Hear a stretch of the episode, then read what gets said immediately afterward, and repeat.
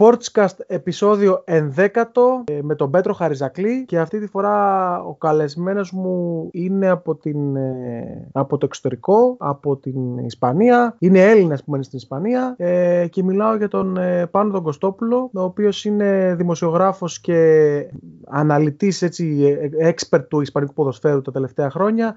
Είναι συντάκτης στην ε, αγγλική έκδοση της Μάρκα. Είναι ανταποκριτής του Γκαζέτα στην Ισπανία. Ε, έχει και κάποιες άλλες συνεργασίες, αλλά καλύτερα θα τον αφήσω να μας τα πει ο ίδιος. Καλησπέρα, Πάνω. Καλησπέρα, τι κάνεις, πώς είσαι; Μια χαρά, πώς είναι ο καιρός στη Μαδρίτη; Για, για κάποιο λόγο, εδώ και μία εβδομάδα ε, βρέχει χωρίς να έχει σταματήσει.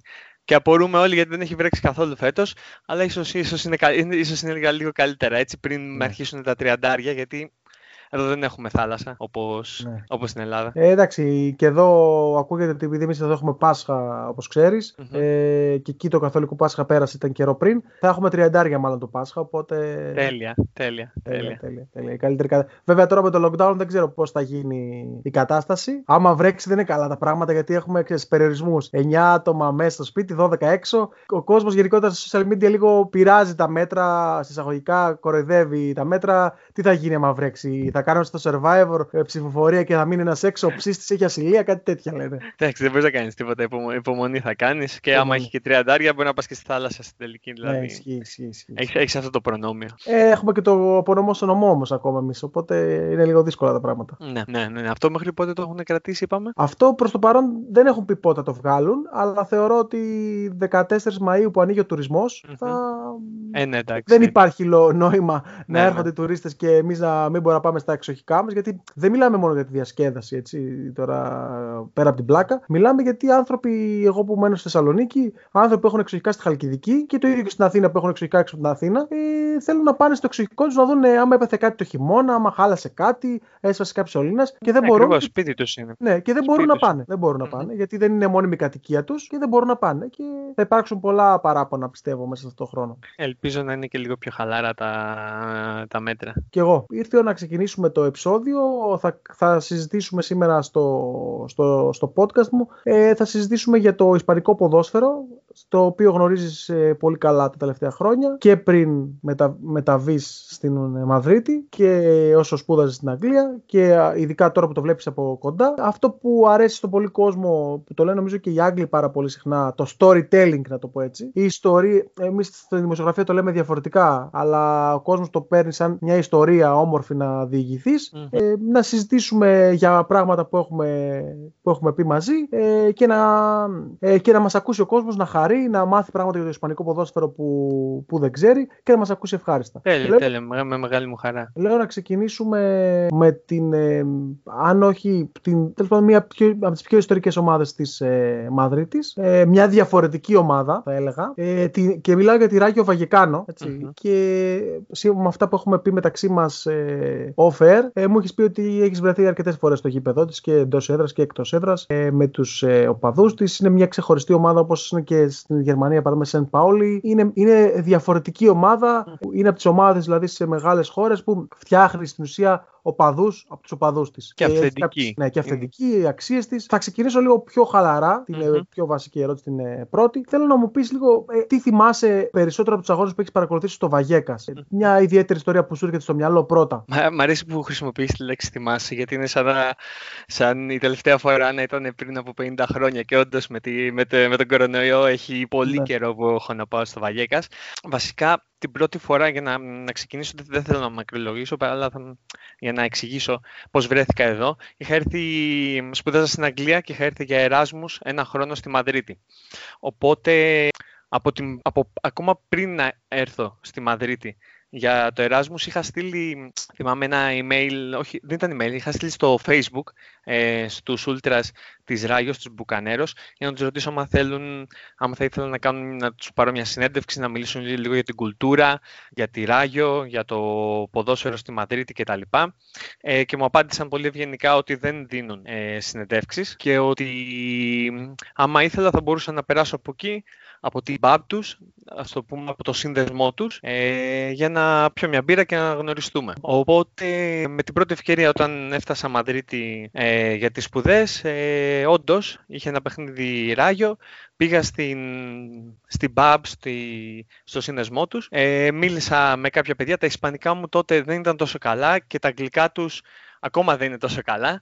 Οπότε ήταν, μίλαγα με ένα, με ένα παιδί και μου μετέφραζε ό,τι λέγανε οι άλλοι. Και από εκεί πέρα σιγά σιγά ξεκίνησα, τους γνώρισα, δεν έβγαλα εισιτήριο διαρκείας, ε, ενώ θα ήθελα, γιατί μου είπαν ότι όποτε θέλεις να έρχεσαι, μπορείς να έρχεσαι εδώ πέρα ε, και βλέπουμε αν υπάρχει κάποιο εισιτήριο διαρκείας ελεύθερο, στο δίνουμε το χτυπάς, μας το δίνεις πίσω, μπαίνεις. Χωρίς ε, αντίτιμο ε, και μια χαρά. Οπότε ναι, κάπως έτσι, κάπως έτσι γνώρισα ε, τους μπουκανέρους και από εκεί και πέρα.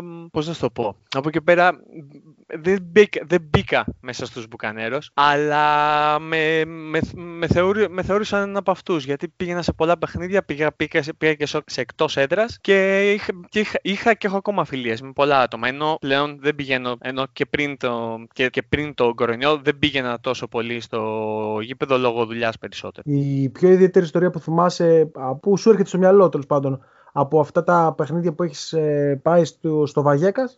Είναι γεμάτο, είναι, είναι γεμάτο ιστορίες Μπουκανέρες. Ε, το Βαγέκας είναι γεμάτο ιστορίες γενικά. Δηλαδή από τον τρόπο που σου μιλάνε οι άνθρωποι έξω που προσπαθούν όντως να σου εξηγήσουν την κουλτούρα α, του Βαγέκα στην κουλτούρα της Ράγιο μέχρι ειδικά μονομένα περιστατικά με τους οπαδούς της Ράγιο. Πούμε, για παράδειγμα, θυμάμαι σε ένα, πριν από ένα παιχνίδι, ήταν χειμώνας.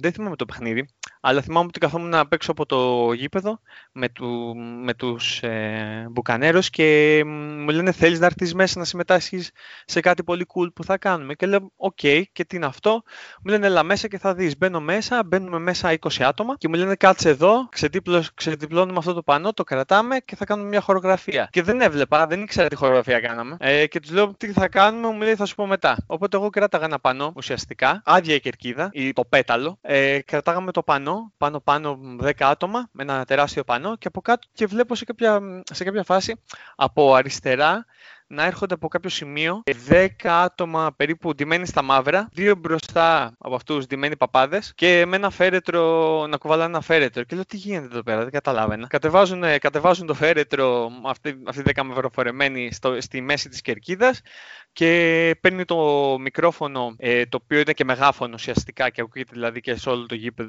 σχεδόν σε όλο το γήπεδο, το μικρόφωνο που χρησιμοποιεί ο αρχηγός των Ultras για να δώσει τα συνθήματα κτλ. Και βγάζει ένα.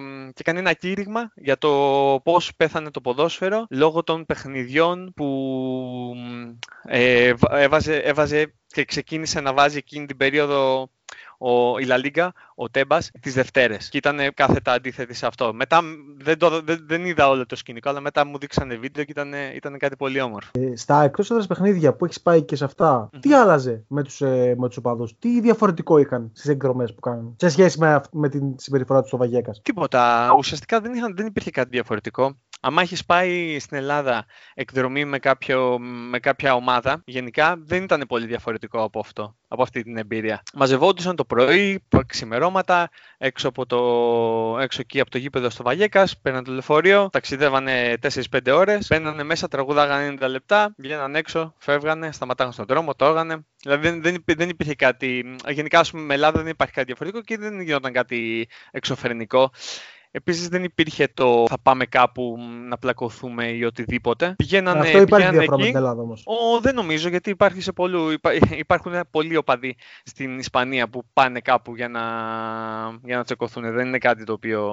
Mm. Απλά από αυτό που βλέπω από τους Μπουκανέρους, δηλαδή δεν θα πήγαιναν σε, ένα, σε, ένα, σε μια πόλη η οποία είναι ουδέτερη και δεν θα δεν υπήρχε κανένα πρόβλημα για να δημιουργήσουν αυτή πρόβλημα. Δεν θα δημιουργούσαν ποτέ κάποιο πρόβλημα σε κάποιον. Υπάρχει κάποια πόλη ή κάποια ομάδα στην οποία οποία δεν πηγαίνουν οι Μπουκανέρος. Πηγαίνουν, αλλά δηλαδή δεν τους, δεν τους απαγορεύει κανένας και δεν, και δεν απαγορεύουν αυτοί τις μετακινήσεις.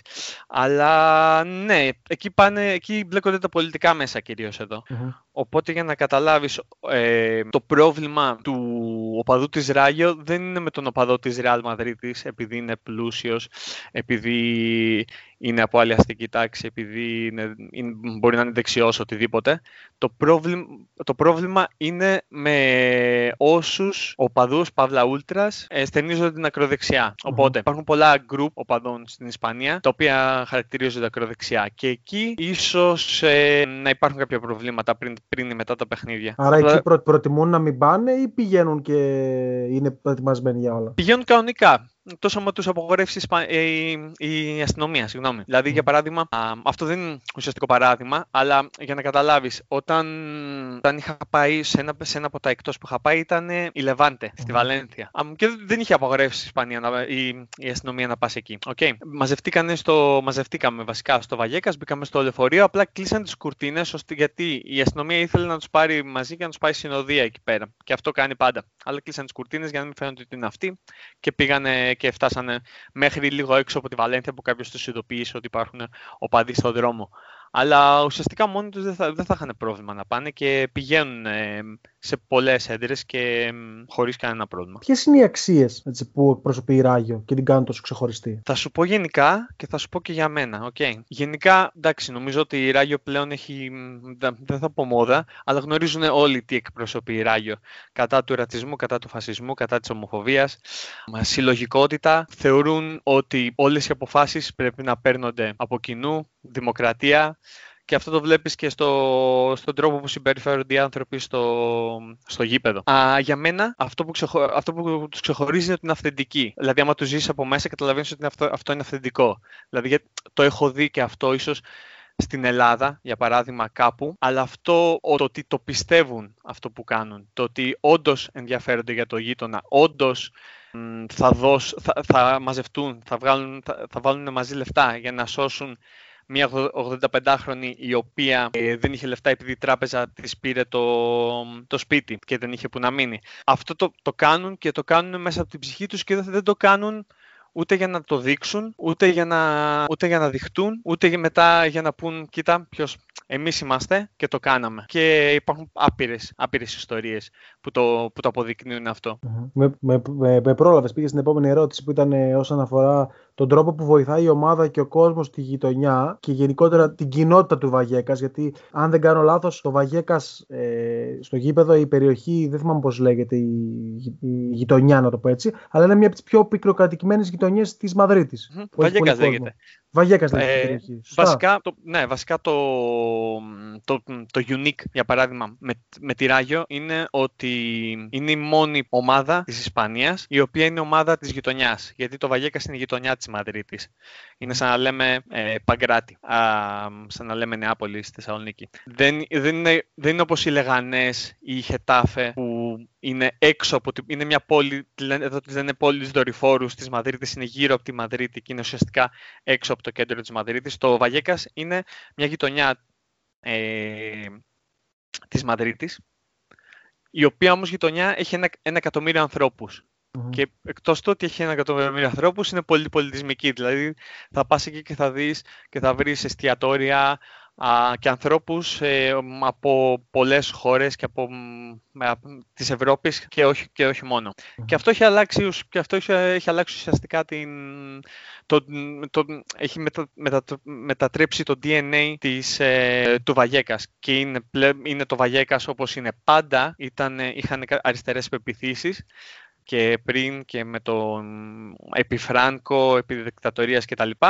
Αλλά πλέον γνωρίζουν όλοι τι είναι το Βαγέκας και τι αντιπροσωπεύει. Ε, από αυτά που έχεις ζήσει στη, στο Βαγέκας και γενικά με τη Ράγιο και από αυτά που έχεις δει και από αυτά που ακούς, η Ράγιο είναι κάτι παραπάνω από τρόπο ζωής για τους οπαδούς της; Όντως, ε, βασικά, όντως είναι κάτι παραπάνω από τρόπο ζωής. Δηλαδή δεν είναι πολλοί το λέμε, δηλαδή πολλοί είμαστε παδί ομάδων και το λέμε ότι για μένα η ομάδα μου είναι κάτι παραπάνω από τρόπο ζωής και για πολλούς για πολλούς ισχύει. Αλλά εκεί είναι το, είναι, είναι το κάτι παραπάνω γιατί ας, πούμε, ε, ας μιλήσουμε λίγο με λογική Ελλάδας αγαπάω την ομάδα μου, αγαπάς την ομάδα σου, αλλά δεν, ουσιαστικά δεν, μπλέκω, δεν μπλέκουμε την πολιτική μέσα. Ενώ κάποιοι, κάποιοι την μπλέκουν, κάποιοι την μπλέκουν, κάποιοι δεν την μπλέκουν, οι περισσότεροι δεν, δεν ασχολούνται με αυτό και δεν λες ότι μια ομάδα είναι αυτό και η άλλη ομάδα είναι αυτό. Η Ράγιο είναι αυτό και αυτό σημαίνει ότι από το πρωί που ξυπνάνε μέχρι το, μέχρι το βράδυ που κοιμούνται, το Σαββατοκύριακό τους επίσης, έχει να, κάνει με την, έχει να κάνει με την πολιτική. Και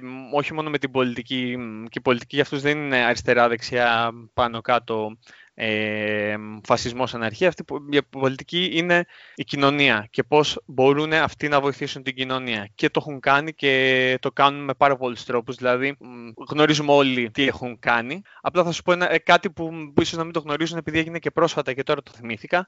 Α, για παράδειγμα εδώ είχε μια κακοκαιρία, λέγανε φιλομένα, με μια πολύ βαριά ε, χιονόπτωση στην Μαδρίτη για δύο-τρεις μέρες συνεχόμενες, αλλά μιλάμε για μια πόλη που δεν έχει συνηθίσει τη χιονόπτωση. Οπότε δεν είναι, ας πούμε, για παράδειγμα, σαν στην Ελλάδα σε ένα χωριό στο βορρά που έχει συνηθίσει τη χιονόπτωση, οκ, okay, χιόνισε, μετά βγαίνουμε έξω, μια χαρά συνεχίζουμε τη ζωή μας.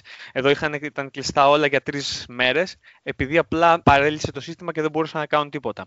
Οπότε οι οπαδοί της Ράγιο μαζευτήκαν έξω από το γήπεδο και πήγαν στα τοπικά ιατρικά κέντρα, σε φαρμακ... έξω, από, έξω από τοπικά ιατρικά κέντρα, φαρμακεία, σχολεία και σπίτια ηλικιωμένων και με φτιάρια ώστε να ανοίξουν τον δρόμο, ώστε να μπορούν να περάσουν οι άνθρωποι να πάνε να, να εξυπηρετηθούν και να κάνουν δουλειά τους σούπερ μάρκετ κλπ. Ε, θα, θα σε πάω σε ένα περιστατικό που δεν συμβαίνει πολύ συχνά σε παιδισφαιρικέ ομάδες. Ε, κολλάει στις πολιτικές πυθίσεις των υπαδών της ραγιο Ε, μιλάω για την ε, απόκτηση, δεν θυμάμαι να σου πω τώρα τη χρονολογία, θα μου το πεις εσύ που το ξέρεις καλύτερα, την απόκτηση του Ζωζούλια του ουκρανου ε, ο οποίος έχει εκφράσει πολιτικές επιθέσει ακροδεξιές και οι οπαδοί της Ράγιο Μπουκανέρος ε, δεν τον ήθελαν στην ομάδα τους. Από ό,τι, από ό,τι είχε γίνει γνωστό, ανάγκασαν την ομάδα να ακυρώσει το συμβολό του και ο ποδοσφαιριστής επέστρεψε στη, στην Πέτση και μάλιστα νομίζω ότι ήταν Γενάρης, δεν μπορούσε να παίξει Ακριβώς. σε άλλη ομάδα και έμεινε χωρίς ομάδα. Πώς το έζησες όλο αυτό, Καταρχήν, δεν θυμάμαι, δεν ξέρω, ήσουν στην Ισπανία και το, το διάστημα; Δε, δεν ήμουν. Αυτό ήταν ένα χρόνο, νομίζω, πριν έρθω. Αυτό νομίζω ήταν ή το 15 ή το 16, δεν είμαι σίγουρος. Αλλά αυτή η ιστορία ξεκίνησε από εκεί και απλά δεν έχει τελειώσει. Γιατί ξεκίνησε, όπως είπες, εκείνον τον Γενάρη. Α, η Ράγιο πήρε αυτόν τον παίχτη από την Πέτης. Οι οπαδοί της κάνανε κάποιο research ε, στο facebook, στα social media του παίχτη και βρήκαν κάποιες φωτογραφίες οι οποίες ε, τον έδειχναν με στρατιωτικά ρούχα, με κάτι μπλούζες, οι, τις οποίες, οι οποίες ήταν παρακρατικών οργανώσεων στην Ουκρανία και θεώρησαν ότι ο Ζωζούλη είναι, ε, ότι ο Ζωζούλη είναι ναζί, συγγνώμη. Ότι ο Ζωζούλη είναι φασίστας και από εκεί πέρα επέλεξαν ότι δεν το θέλουν στην ομάδα τους. Πήγανε στο προπονητικό κέντρο τη μέρα που, που ήρθε ουσιαστικά στη Μαδρίτη για να υπογράψει, εκδήλωσαν το ενδιαφέρον τους και μετά η Ράγιο ε, διέκοψε τη συνεργασία της με τον Ζωζούλια. Αλλά δεν σταμάτησε εκεί, γιατί μετά από τέσσερα χρόνια Ζωζούλια παίζει τώρα στην Αλμπαθέτε. Πέρσι, πέρσι ή πρόπερσι, έπαιζε, έπαιζε ένα παιχνίδι Αλμπαθέτε Ράγιο μέσα στο Βαγέκας και, και ο Ζωζούλια έπαιζε κανονικά. Και, οπότε με το που μπήκε ο Ζωζούλια μέσα, ξεκίνησαν οι οπαδοί της Ράγιο και φωνάζανε συνθήματα για να μην βρίσω Ναζί κτλ. κτλ, Ο Ζωζούλη αντέδρασε, οι, οι, οι συμπαίχτες του αντέδρασαν, το παιχνίδι σταμάτησε και το παιχνίδι επίσης διακόπηκε ε, στο πρώτο ημίχρονο νομίζω και αποφάσισαν να διάσουν τις εξέδρες και αποφάσισαν να κάνουν το παιχνίδι, για, να κάνουν το παιχνίδι μετά από μία εβδομάδα, μετά από δύο εβδομάδες και όχι μόνο αυτό, έριξαν και πρόστιμο στην Ράγιο. Οπότε οι οπαδοί της ε, ε, είχαν αγανακτήσει και σου λένε για περίμενε. Όταν πριν από κάποια χρόνια έχουν πετάξει μπανάνα ε, στον Ντάνι Άλβες, στη Villarreal νομίζω. Τος. Α, όταν ο, ε, τον Νιάκη Williams με την Εσπανιόλ εκτός του κάνουν ε, μαϊμουδιστικούς ήχους. Ναι. Όταν, όταν, όταν, όταν, όταν και διακόπτεις αυτό το παιχνίδι και εκτός από το να διακόψεις αυτό το παιχνίδι ρίχνεις και πρόστιμο επειδή είπαμε κάτι το οποίο πιστεύουμε και φαίνεται ότι είναι αλήθεια, δεν ξέρω εγώ Σου λέω ότι είπαν οι οπαδοί της Ράγιο, okay. οπότε πέρασε αυτό το περιστατικό και φτάσαμε φέτος, φτάσαμε τώρα, φτάσαμε προχτές, που η Ράγιο έπαιζε πάλι με ένα Αλμπαθέτε, απλά τώρα δεν έχει οπαδούς ε, στο γήπεδο. Και ο πρόεδρος της Ράγιο, με τον οποίο έχουν κόντρα οι, οι οπαδοί, κάλεσε στο γήπεδο τους, ε, τον, τον, τον επικεφαλή του Vox, το οποίο είναι, σαν να λέμε, το ακροδεξιό κόμμα της Ισπανίας, σαν να λέμε η Χρυσή Αυγή, και την υποψήφια του Vox στις εκλογές της Μαδρίτη που είναι την επόμενη εβδομάδα. Οπότε, σαν να λέμε, κάλεσε τον. Στις τοπικές εκλογές. Στις τοπικές εκλογές της Μαδρίτης. Mm-hmm.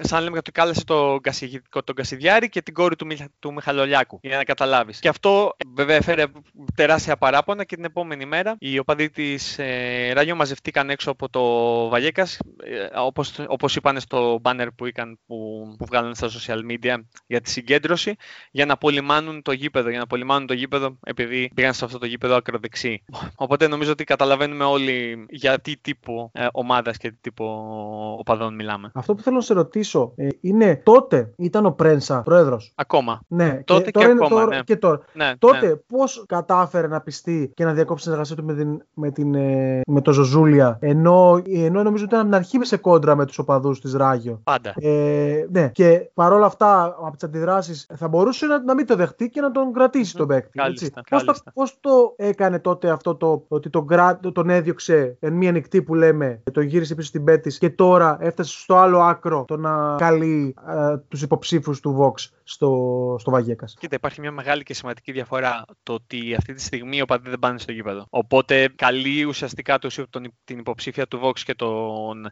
ε, επικεφαλή του Vox αλλά στο γήπεδο δεν ήταν κανένας. Ήταν ο Πρέσα, οι, κάποιοι, κάποιοι που δουλεύουν, κάποιοι ε, εργαζόμενοι της Ράγιο και οι παίχτες και οι προπονητές. Ναι. Δεν θα έκανε και δεν υπήρχε περίπτωση να, γι, να γινόταν κάτι, κάτι τέτοιο με οπαδούς στο γήπεδο. Ναι. Τώρα, τότε, να σου πω την αλήθεια, με όλες τις επιλογές που έχει κάνει ο Πρέσα γενικά και με το πόσο κόντρα έχει πάει στους οπαδούς, δεν ξέρω πώς, πώς, γιατί έκανε πίσω και άφησε το και ε, διακόψε το συμβόλαιο του Ζωζούλια. Να σου πω την αλήθεια, δεν το ξέρω, αλλά δεν είναι ένας άνθρωπος ο οποίος με τον οποίο βγάζεις λογική με τις αποφάσεις που έχει πάρει τόσα, όλα αυτά τα χρόνια και ούτε βγάζεις λογική τώρα με το να καλεί ακροδεξιούς ε, στο γήπεδο της ε, Ράγιο. Πόσο σημαντικό θεωρείς πως είναι για την ομάδα αλλά και γενικότερα για τη γειτονιά του Βαγέκας να περνάει κοινωνικά μηνύματα μέσω του πετάλου, όπως αυτό που, που ήσουν στη χορογραφία; Δεν, δεν είναι κάτι το οποίο το πιέζουν για να γίνει. Είναι κάτι το οποίο μιλάνε καθημερινά για αυτά τα προβλήματα, για, για το, για το πώς μπορούμε να καλυτερέψουμε την κοινωνία κτλ. Μιλάνε, κάνουν εκδηλώσεις και όχι μόνο οι Ultras, όλοι οι οπαδοί. Οπότε ουσιαστικά όταν το γήπεδο είναι μέρος της ζωής τους, μεταφέρουν και αυτό στο γήπεδο. Και άρα δεν, ο, και όταν, άρα δεν είναι σημαντικό για αυτό, είναι αυτονόητο. Είναι αυτονόητο, δεν είναι Το να σημαντικό. περνάνε Είναι, είναι κοινωνικό τρόπο ζωής. Είναι όπω τρόπο ζωής. είπες, είναι τρόπο ζωής. Είναι κάτι. Δεν είναι ότι δεν θέλουν, δεν, δεν τους νοιάζει τόσο να, να περάσουν το μήνυμα. Τους, τους νοιάζει ότι κοίτα να δεις ότι αυτό είναι. Για μένα είναι αυτό. Στο δείχνω ε, μέσω, μέσω του γηπέδου επειδή έχω την τύχη να μπορώ να δείξω κάτι σε πολύ κόσμο μέσω της τηλεόρασης ή και όχι γιατί κάποιες φορές δεν φαίνονται αυτά στη τηλεόραση και, και, και το κάνω γιατί με εκφράζει. Οπότε είναι όντως ο απόλυτος τρόπος έκφρασης για αυτούς στο γήπεδο. Από, από παδικής και από πολιτικής άποψης. Πάμε και στην τελευταία ερώτηση όσον αφορά τη Ράγιο. Το ντοκιμαντέρ που έκανε ο Θάνος Σουαρής με την πολύτιμη βοήθειά σου έτσι, στο Γκαζέτα για τη Ράγιο. Ε, ένα, σε ένα κομμάτι του γράφει και δείχνει τέλος πάντων, ε, απεικονίζει ε, τρεις λέξεις. Θάρρο, ψυχή και ευγένεια. Στα Ισπανικά θα μας τις πεις εσύ μόλις τελειώσει την ερώτηση. Για να τους μάθουμε και λίγο Ισπανικά. Αυτές οι τρεις λέξεις είναι γραμμένες στη μία άκρη του γηπέδου. Στο ένα, νομίζω στο απέναντι πέταλο από εκεί που είναι οι φανατικοί. Ε, τι σημαίνουν αυτές οι τρεις λέξεις για του οπαδού τη Ράγιο. Αρχικά, αν θες να μας πεις πώς λέγονται και στα Ισπανικά και μετά. Ναι, λέει Βαλεντία Κοράχε η Νομπλέθα. Βασικά αυτές οι τρεις λέξεις για αυτούς είναι ο τρόπος με τον οποίο θέλουν να συμπεριφέρονται στους, σε τρίτους, θέλουν να συμπεριφέρονται μεταξύ τους και θέλουν να τους συμπεριφέρονται οι παίχτες τους και θέλουν να συμπεριφέρονται οι παίχτες τους σε αντιπάλους. Δηλαδή είναι αυτό που πρέπει, αυτό που εκφράζουν τα χρώματα της Ράγιο. Δεν, ο, αυτό είναι το, όσο καλύτερα μπορώ να το, να το εξηγήσω. Ωραία. Πολλά ενδιαφέροντα πράγματα και νομίζω ότι άμα κάτσουμε, άμα κάτσουμε να συζητάμε και δύο ώρες θα βρούμε και άλλες ιστορίες από αυτές που Σίγουρα. έχεις ζήσει στο, στο Βαγέκας.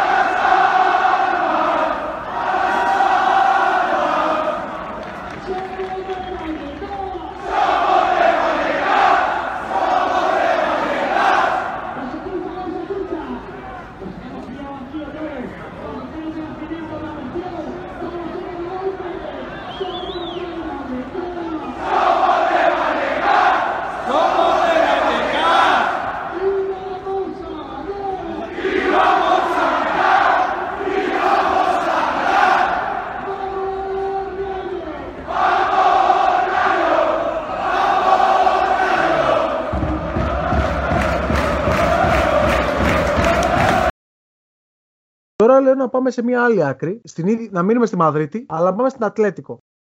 Μια πιο προβεβλημένη ομάδα, έτσι, ε, η οποία φέτος παλεύει για το πρωτάθλημα μετά από 7 χρόνια, αν δεν κάνω λάθος. Ε, από ό,τι φαίνεται ε, είναι ικανή να αυτοκτονήσει. Αυτοκτονεί ήδη δηλαδή με τον Για πολλούς λόγους. Για πολλούς λόγους. Εγώ θέλω να πάμε όχι στο σήμερα, γιατί στο σήμερα βλέπουν όλοι τι γίνεται, ξέρουν τι γίνεται. Θέλω να πάμε στο 2014, όταν ήταν το πρώτο πρωτάθλημα της Ατλέτικο μετά από 18 χρόνια. Αρχικά θέλω να μου πεις πόσο το χρειαζόταν τότε η ομάδα της Μαδρίτης για να έχει τη μετέπειτα εξέλιξή της. Ουσιαστικά ήταν κάτι το οποίο το χτίζανε για κάποια χρόνια και έφτασαν στο σημείο η Ατλέτικο Μαδρίτης να θεωρείται μια, θα το πω υπερδύναμη, αλλά ένα από τα elite clubs της ε, Ευρώπης. Το είδαμε και με, τη, με την Super League, με την Ευρωπαϊκή Super League που κάλεσαν την Ατλέτικο. Πριν, από, πριν το 2014 δεν νομίζω ότι κάποιος θα καλούσε την Ατλέτικο σε μια, σε μια Ευρωπαϊκή Super League. Και αυτό το κέρδισαν και το έχτισαν μόνοι τους με, με μια ομάδα η οποία είχε έναν άνθρωπο μπροστά, το Diego Simeone, ο, οποίο, ο οποίος έφτιαξε μια σπίδα γύρω του και γύρω από τους παίχτες του και ήταν μια ομάδα πραγματικά με την έννοια της ομάδας. Δεν έχω δει πολλές ομάδες που να είναι τόσο ομάδες και να μην βασίζονται στο ταλέντο ε, κάποιων συγκεκριμένων ποδοσφαιριστών ώστε να νικήσουν. Και ήταν, ήταν έκπληξη εκείνη τη χρονιά που το πήρε η Ατλέτικο. Αλλά ήταν και η χρονιά που πήγε στο τελικό Champions League, νομίζω. Πώς το έζησες εσύ και πώς προέκυψε η επίσκεψη στο Βεθέντε Καλντερών. Βασικά ε, ήταν η ίδια χρονιά που είχα πάει, που είχα πάει για Εράσμου πριν έρθω μόνιμα στη Μαδρίτη. Και επειδή είχα μιλήσει ήδη με, του, με, με τους οπαδούς της Ράγιο και μου είπαν ότι όποτε θέλεις μπορείς να έρχεσαι να σου δίνουμε τα, να σου δίνουμε ε, τα διαρκείας μας και να μπαίνεις. Οπότε σκέφτηκα ότι εντάξει θα ήθελα να πάω και κάπου αλλού. Η, η Real δεν ήταν ε, μια επιλογή εκείνη τη στιγμή γιατί ήταν λίγο, μου έπεφτε λίγο μακριά, ήταν ακριβά τα εισιτήρια και έμενα δίπλα στο Καλτερόν, στο παλιό γήπεδο της ε, Ατλέτικο. Οπότε, οπότε μία μέρα με ήμουν με ένα φίλο μου, το θυμάμαι, και, και λέμε δεν πάμε μία βόλτα στο Καλτερόν να δούμε πώς είναι. Και πάμε, ανεβαίνουμε, μπαίνουμε μέσα. Α, ήταν ανοιχτές οι πόρτες, είχαν ανοιχτές οι πόρτες. Μπαίνουμε μέσα και σε κάποια φάση βρεθήκαμε ε, κάτω από τα VIP στις στις κερκίδες, χωρίς tour. Έτσι απλά, περπατώντας μέσα, δεν, δεν, δεν μας είπε κάποιος τίποτα. Και λέμε, αυτό το γήπεδο φαίνεται ότι είναι ένα γήπεδο το οποίο έχει φοβερή ατμόσφαιρα. σω να, χρειά, ίσως να δοκιμάσουμε, να, να έρθουμε σε ένα παιχνίδι, να δούμε πώς είναι. Και πήγαμε εκείνη την ίδια μέρα στα, στα γραφεία, ρωτήσαμε πόσο, μπορούμε, πόσο κάνει το διαρκές, ήταν πολύ ακριβό. Γίναμε μέλη, ώστε να έχουμε κάποιο ποσοστό έκπτωσης στα εισιτήρια, πολύ καλό ποσοστό έκπτωσης στα εισιτήρια μέσα στη σεζόν και πηγαίναμε σε, και πηγαίναμε σε πολλά παιχνίδια ε, εντός έδρας και σε La Liga και στο Champions League. Ήταν ε, αυτή η ατμόσφαιρα που περίμενες, την έζησες έτσι διαφορετικά, την, την έζησες έτσι όπως την περίμενες; Έχω πάει σε, έχω πάει σε πολλά γήπεδα εκτός ε, εκτός Ελλάδος. Εντάξει, γιατί στην Ελλάδα η ατμόσφαιρα ήταν, είναι, είναι φοβερή σε όλα τα γήπεδα, το λένε όλοι. Ε, αλλά έχω πάει σε πολλά γήπεδα εκτός Ελλάδος και την ατμόσφαιρα του Καλντερών, να σου πω την αλήθεια, δεν την έχω, δεν την έχω ζήσει κάπου άλλο. Του Καλντερών, όχι του Wanda, του καινούριου. Του Καλντερών που ήταν πιο, πώς να το πω, να το πω παλαιικό, ε, ανοιχτό από πάνω και οι οπαδοί σαν τζαμπιά κρεμόντουσαν. Ε, ειδικά στα, στα δύσκολα μάτια, δηλαδή σε παιχνίδια με τη Real που είχα πάει και με την Παρσελώνα, η, η, η ατμόσφαιρα ήταν φοβερή. Μου θύμιζε, βγάζοντας τα βεγγαλικά, το μου θύμιζε ελληνικά γήπεδα. Εκείνη τη χρονιά, Diego Costa 27 γκολ, Κόκκε 14 assist, Κουρτουά 20 clean sheet και μόνο 24 γκολ δέχτηκε επαθητικό 37 μάτς. Καλά τα ψάξα, έτσι. Καλά τα λες. Τριάδα. Καλά τα λες. Αυτή η τριάδα. Αυτό πήγα να πω. Αυτή η τριάδα uh-huh. ήταν οι καταλητικοί παράγοντες με μπροστά το Σιμεώνε για να φτάσει η Ατλέτικο στον τίτλο; Ναι, εγώ πήγα, πήγα να σας αναφέρω Διέγο Γοδίν. Αλλά αυτή τη, μαζί με τον Γοντίν, γιατί άμα βάλουμε έναν επιθετικό, έναν, έναν, έναν κεντρικό και έναν, ένα center back και τον τερματοφύλακα, ήταν το σπονδυλική στήλη της ομάδας. Σωστά. Αυτή, αυτή η τετράδα ουσιαστικά οδήγησε την Ατλέτικο στο, στο πρωτάθλημα. Αλλά όταν υπάρχει Διέγο Σιμεώνε, δυστυχώς δεν μπορώ να μιλήσω για κανέναν παίχτη συγκεκριμένο. Ούτε, ούτε για τον Γκρίσμαν μετά, ούτε για τον Σουάρε τώρα, ούτε για τον Μάρκο Γιορέντη, γιατί αυτός τους έφτιαξε αυτούς τους παίχτες. Δεν ήταν παίχτες παγκόσμιας κλάσης κανένας από αυτούς. Ο Διέγκο Κώστα έπαιζε στην, στη Ράγιο. Ο Κόκε ήταν από τις ακαδημίες. Ο Ντιέγκο Γοδίν είναι ένας Ουρουγουανός καλός αμυντικός. Ο Κουρτουά δανεικός από την Τσέλσι, νομίζω. Δεν, Κανένας δεν ήταν παίχτης παγκοσμίου κλάσεως. Ο, ο Σιμεώνε τους έκανε και ο Σιμεώνε έφτιαξε τις καριέρες πολλών παιχτών και όχι μόνο, και όχι μόνο αυτών. Και ο Σιμεώνε για μένα οδήγησε αυτή την ομάδα στην κατάκτηση του, στην κατάκτηση του, του τίτλου εκείνη τη χρονιά. Κάποια ιδιαίτερη ιστορία που θυμάσαι από εκείνη τα παιχνίδια και πώς το ζούσαν οι οπαδοί των Rojiblancos. Ιδιαίτερη στιγμή. Ιδιαίτερη στιγμή, να σου πω την αλήθεια, δεν θυμάμαι γιατί ήταν, αυτό ήταν, για μένα ήταν κάτι πολύ γηπαιδικό. Ότι πάω να δω ένα παιχνίδι. Δηλαδή δεν, δεν, είχα, δεν πήγαινα με οπαδούς της Ατλέτικο, δεν, δεν ήταν μόνο απ' έξω από το γήπεδο. Δεν μίλαγα όμως πολύ με οπαδού Ατλέτικο. Πήγαινα, έβλεπα το παιχνίδι γιατί ξέρω θα δω ωραία μπάλα. Ενώ στο Βαγιακάς κάποιες φορές δεν θα έβλεπα ωραία μπάλα. Και ήταν όντως και από τότε από τότε μέχρι τώρα που έχω πάει σε, σε αρκετά γήπεδα στην, και στην Ισπανία είναι ότι πιο ποδοσφαιρικό, ήταν ότι πιο ποδοσφαιρικό έβλεπα εκείνο ε, το Καλτερόν. Α, θυμάμαι, το μόνο που θυμάμαι, δηλαδή πολύ χαρακτηριστικά, δεν ήταν, δεν ήταν από το γήπεδο, δεν ήταν στο Καλτερόν, αλλά ήταν μετά δεν από την κατάκτηση του πρωταθλήματος. Στο τελευταίο εντός παιχνίδι, θυμάμαι, δε, δεν μπορούσα να βρω εισιτήριο, οπότε δεν μπήκα μέσα. Αλλά ήμουν απ' έξω και ήταν, ήταν απίστευτο. Δηλαδή, με χιλιάδες κόσμου έξω από το γήπεδο. Έπιναν μπύρε, είχε πολύ καλό καιρό, νομίζω ήταν Μάη. Και μετά όλοι μαζί πήγαν στο κέντρο της Μαδρίτης, σε μια συγκεκριμένη περιοχή στο Νεπτούνο, ε, που πανηγυρίζουν μετά από κάποια κατάκτηση τροπέων. Ουσιαστικά, άμα, για, να σκεφ... για να καταλάβεις, είναι ένας δρόμος, ένας τεράστιος δρόμος, αν λέμε συγκρούς στην Αθήνα. Ε, και στη μία μεριά είναι το Θιμπέλες που πανηγυρίζουν οι οπαδοί της ε, Real Madrid και όχι παραπάνω από 200 μέτρα πιο κάτω είναι το Νεπτούνο που πανηγυρίζουν οι οπαδοί της Ατλέντικο. Οπότε ήμουν εκεί με τους οπαδούς Ατλέντικο, πήγα μετά στα πανηγύρια να δω πώς είναι φοβερή ατμόσφαιρα, καπνογόνα, συνθήματα, μπύρες μέχρι, μέχρι το πρωί. Και μετά θυμάμαι, μετά ήταν ο τελικός Ατλέτικο Real Madrid στην Πορτογαλία, που ήταν άτυχη η Ατλέτικο στο τέλος και έχασε, και έχασε το. που την ισοφάρισε ο Ράμος στο τέλος και πήγαν στην παράταση και μετά έχασε το Champions League. Και μετά πήγα στο, στο Θιμπέλες εκεί που πανηγυρίζουν οι οπαδοί της Real να δω την ατμόσφαιρα και, και ήταν τελείως διαφορετικό. Δηλαδή, οκ, okay, συνθήματα, υπήρχαν δύο-τρία συνθήματα για τον Κριστιανό Ρονάλντο, για τον Φλορεντίνο Πέρες και δύο βασικά συνθήματα και πολύ άσχετοι, σε και εμένα προφανώς, ε, αλλά πολλοί ας πούμε, Αμερικάνοι με μπλούζες της Real Madrid, ξένοι με, με μπλούζες της Real Madrid και πήγαν εκεί για τη βαβούρα. Ενώ, το, ενώ πριν από λίγες μέρες στην Ατλέτικο ήταν καθαρά ποδοσφαιρικό, χα, ποδοσφαιρική χαρά οπαδών κάποια ομάδα. Ε, πάμε και στην τελευταία ερώτηση. Θέλω να μου πεις τι διαφορετικό αντιπροσωπεύει η Ατλέτικο σε σχέση με τις υπόλοιπες ομάδες της Μαδρίτης. Εδώ θα σου πω εγώ αυτό που λένε στα Ισπανικά και μετά θα το μεταφράσω και στα Αγγλικά. Α, αυτό που λένε και το έχουν βγάλει και σε πανό είναι το «Otra manera de entender la vida», το οποίο σημαίνει μια, μια, ένας διαφορετικός τρόπος για να καταλαβαίνεις τη ζωή. Έτσι αυτοχαρακτηρίζονται. Και οι, οι οπαδοί της, της Ατλέτικο είναι ουσιαστικά σε μια πόλη στην οποία υπάρχει η Real Madrid, υπάρχει μια ομάδα που έχει κερδίσει πόσα πρωταθλήματα και 13 ευρωπαϊκά. Είναι το outsider, είναι, είναι, είναι η, η, ομάδα της πόλης, δεν είναι η παγκόσμια ομάδα. Δηλαδή, ας πούμε, για παράδειγμα, όπως λέμε Manchester United, Manchester City, η ομάδα του τώρα, ok, ίσως λίγο διαφορετικό με του, με, μετά από, του, από τους καινούριους ιδιοκτήτες κτλ. Αλλά πριν η ομάδα, η ομάδα του Manchester, η Manchester City και η, ομάδα της, η ευρωπαϊκή ομάδα, η Manchester United, με οπαδούς στην Κίνα και στην, και στην Ινδία. Αυτό ουσιαστικά είναι εδώ η Ατλέτικο Μαδρίτης. Τώρα, από εκεί και πέρα, το ότι η διοίκηση της αποφάσισε να είναι μία από τις ομάδες οι οποίες α, θα πάρουν μέρος στην Super League είναι κάτι ουσιαστικά διανόητο για τους οπαδούς της Ατλέτικο Μαδρίτης και δεν, δεν το καταλαβαίνει κανείς γιατί ως Όπως για παράδειγμα λένε ότι η Barcelona είναι més que un club κάτι παραπάνω από ένα κλαμπ και μετά βλέπεις ότι ίσως πλέον δεν είναι. Κάτι τέτοιο φοβούνται οι οπαδοί της Ατλέτικο Μαδρίτης ότι έχει αρχίσει να γίνεται και με την ομάδα τους. Όσο η ομάδα τους έχει αρχίσει και ανεβαίνει τα τελευταία χρόνια επίπεδο και έχει γίνει όντως μια ευρωπαϊκή δύναμη με τον λόγο του Σιμεώνε κυρίως. Ωραία. Para toda la afición este día que significa que el Atlético de Madrid es campeón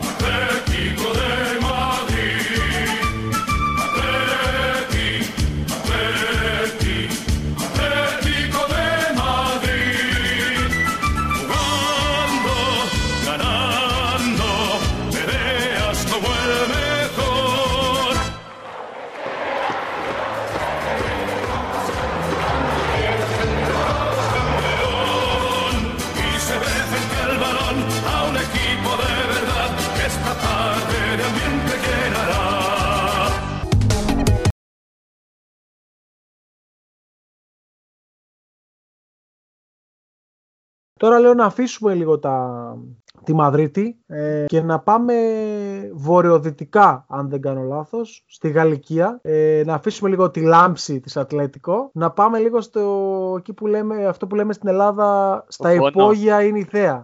Έτσι. Ε, να μιλήσουμε λίγο για το ντέρμπι της Γαλλικίας μεταξύ Λακορούνια και Θέλτα. Ε, πολλοί Έλληνες φίλαθλοι υποστήριζαν την Λακορούνια των παλαιών ετών προ 2000. Μια Αρκετοί. Λακορούνια η οποία αν δεν κάνω λάθος ε, αυτή την ε, περίοδο είναι στην τρίτη κατηγορία της, ε, της, της Ισπανίας. Μμμ, Ακριβώς και Φέρατε. παλεύει, παλεύει, παλεύει να είναι η Segunda B λέγεται Ναι, και, πα- και παλεύει να ανεβεί στη, στη δεύτερη κατηγορία πάλι. Segunda. Μμμ. ε, να μας πει την ιστορία κλπ.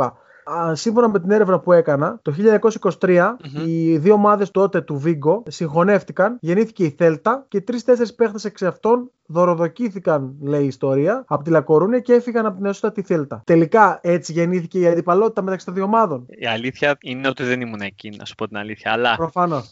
αλλά, αλλά το, το, το είχα ακούσει κι εγώ αυτό. Και μετά ρώτησα κάποιους οπαδούς, ε, τις- γιατί αυτό ίσως μπορούμε να πούμε ότι είναι η πλευ- η πλευρά της Θέλτα. Okay. Μετά ρώτησα κάποιους οπαδούς της Δέπορ, γιατί έχω και αρκετούς φίλους, άμα ισχύει κάτι τέτοιο και μου είπαν ότι, κοίτα, αυτό που έγινε ουσιαστικά είναι ότι υπήρχαν δύο ομάδες του Βίγκο και μετά η Ντέπορ. Οι δύο ομάδες του Βίγκο αποφάσισαν να συγχωνευτούν και κάνανε trials για παίχτες, για 60 παίχτες, για να δουν ποιου θα κρατήσουν. Και τέτοιοι τέσσερις νομίζω ήταν από αυτούς τους παίχτες απάντησαν, ε, μ, δήλ- δήλωσαν ότι εμείς δεν, δεν μας αρέσει αυτό, δεν θέλουμε να συμμετάσχουμε σε αυτό και φεύγουμε και φύγανε και πήγανε, στη, και πήγανε στην Ντέπορ. Ένας από αυτούς επίσης ήταν και είχε πάει νομίζω στην, στην Ολυμπιάδα, ήταν, ε, μ, ήταν διεθνής.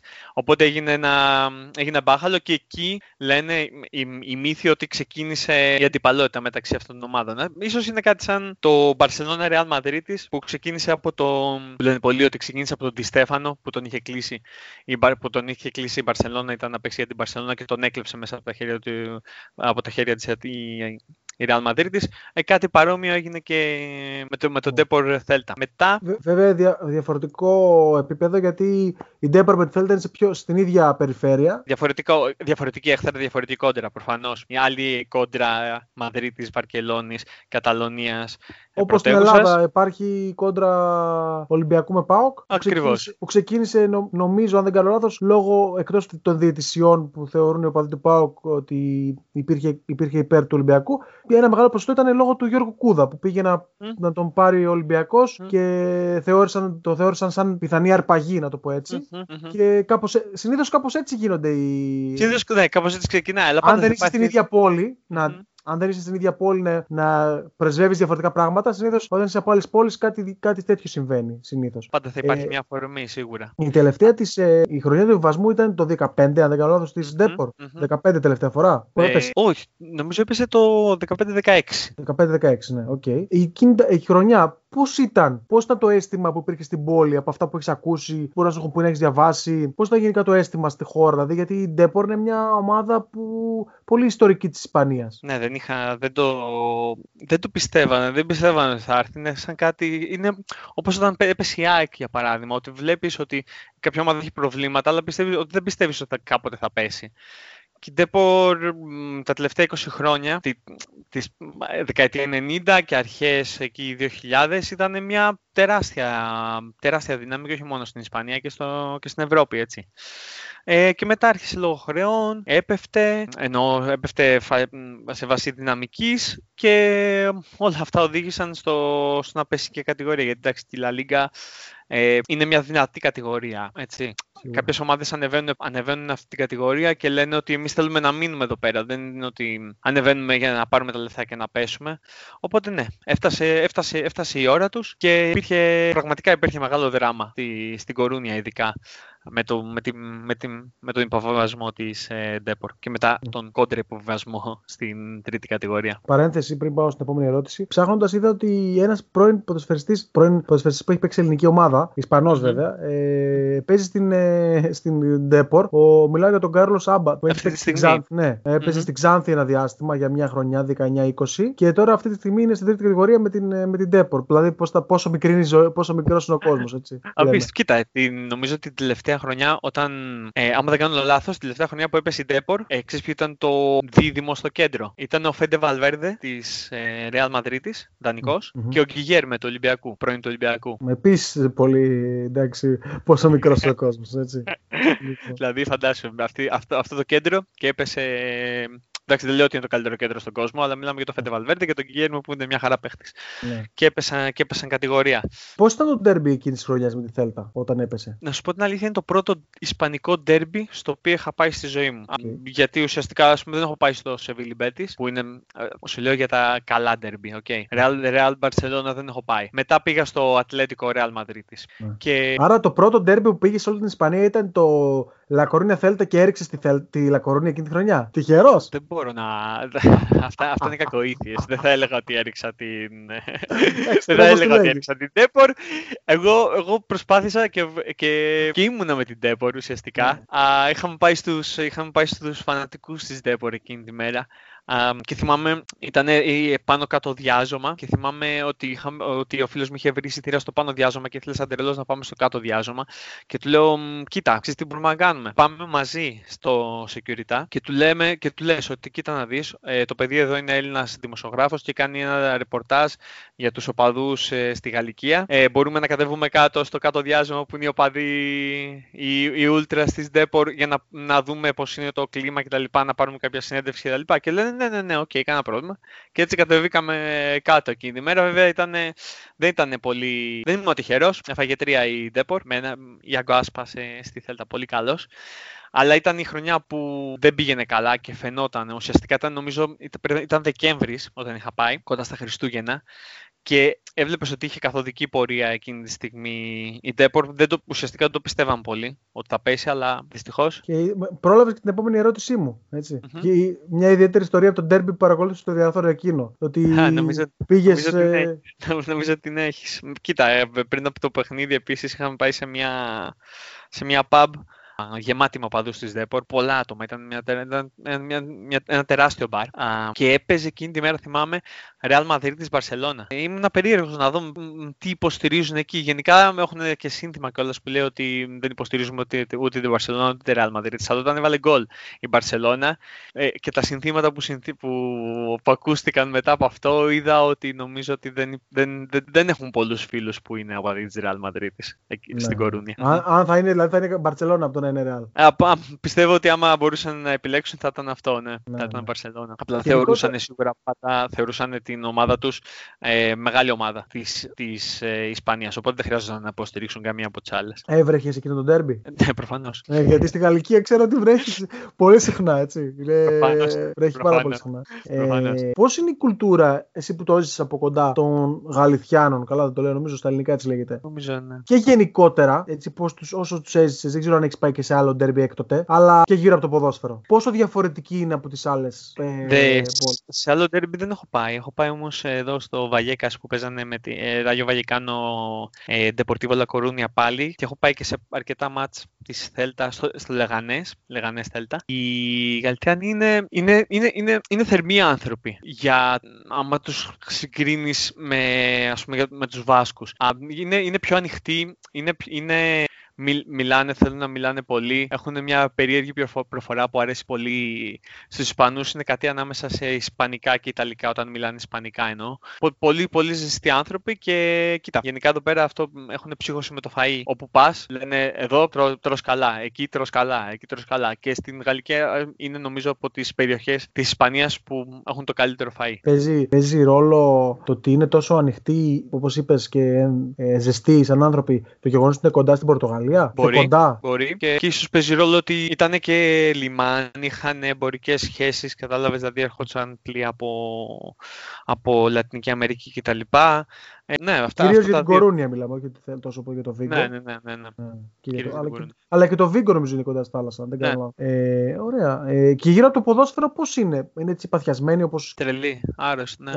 άρρωστοι, με το ποδόσφαιρο. Και το ότι όντως υποστηρίζουν την Ντέπορ ή τη Θέλτα, γιατί αυτό, αυτή είναι η συζήτηση. Άμα πας εκεί στη Γαλλική θα σε ρωτήσουν Ντέπορ ή Θέλτα. Α, αυτό καταδεικνύει ότι όντως αγαπάνε πολύ το ποδόσφαιρο γιατί δεν τους νοιάζει. Δεν θα, δεν θα, αφήσουν, δεν θα σταματήσουν να υποστηρίζουν την Deportivo για να υποστηρίξουν τη Real Madrid επειδή η Real Madrid ε, παίρνει τίτλους. Και ούτε θα πούνε ότι εγώ είμαι Deportivo στην, εδώ και επίσης υποστηρίζω και την Barcelona στην Ευρώπη. Είναι αυτό που πολλές φορές ζηλεύουμε και εγώ προσωπικά από χώρες όπως η Ισπανία. Βέβαια είναι σε μεγαλύτερο σε πληθυσμό γιατί η επαρχία της Ελλάδος έχει πολύ μικρότερο πληθυσμό και μικρότερες ευκαιρίες, να το πω έτσι, για να μεγαλώσει μια ομάδα ε, από ότι έχει μια επαρχιακή ομάδα στην Ισπανία.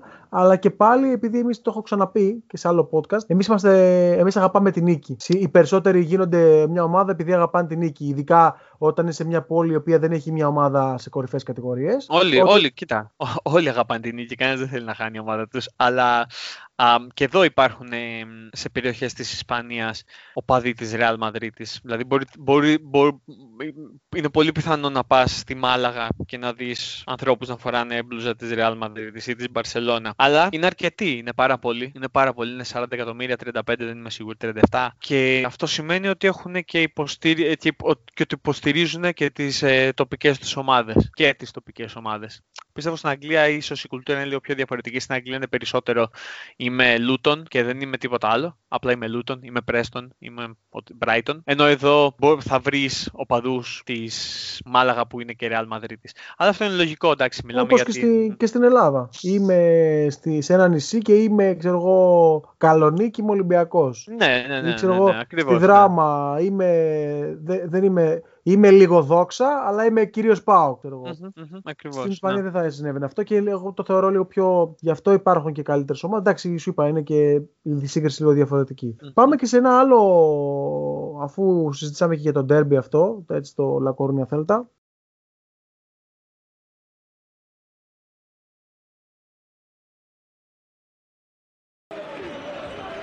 Apuntada la tanda de disparo en esa pelota. Coloca su barrera Rubén. Ahí va el tiro de Yago Aspas. Supera la barrera, golazo.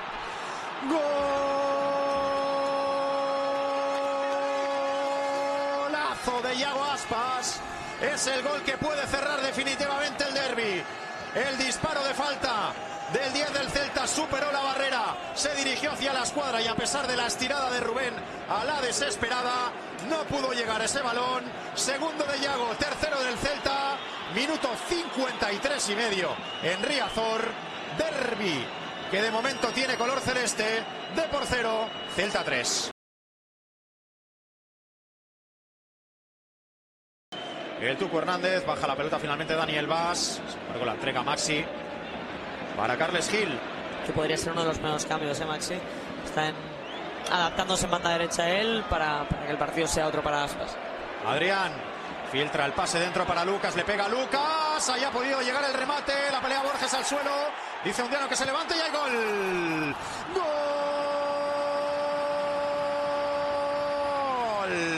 de Florin Andone para darle vida a este derby distancias el futbolista rumano con el 1-3 en una acción en la que pidió penalti Celso Borges, pero Andone dijo, esta la acabo, esta para adentro y luego ya lo discutiremos. Llega el primero del Depor, recorta distancias Florin Andone, queda más de media hora de derbi todavía en Riazor, reacciona con el primero del partido del Depor, marca Andone, Depor 1, Celta 3.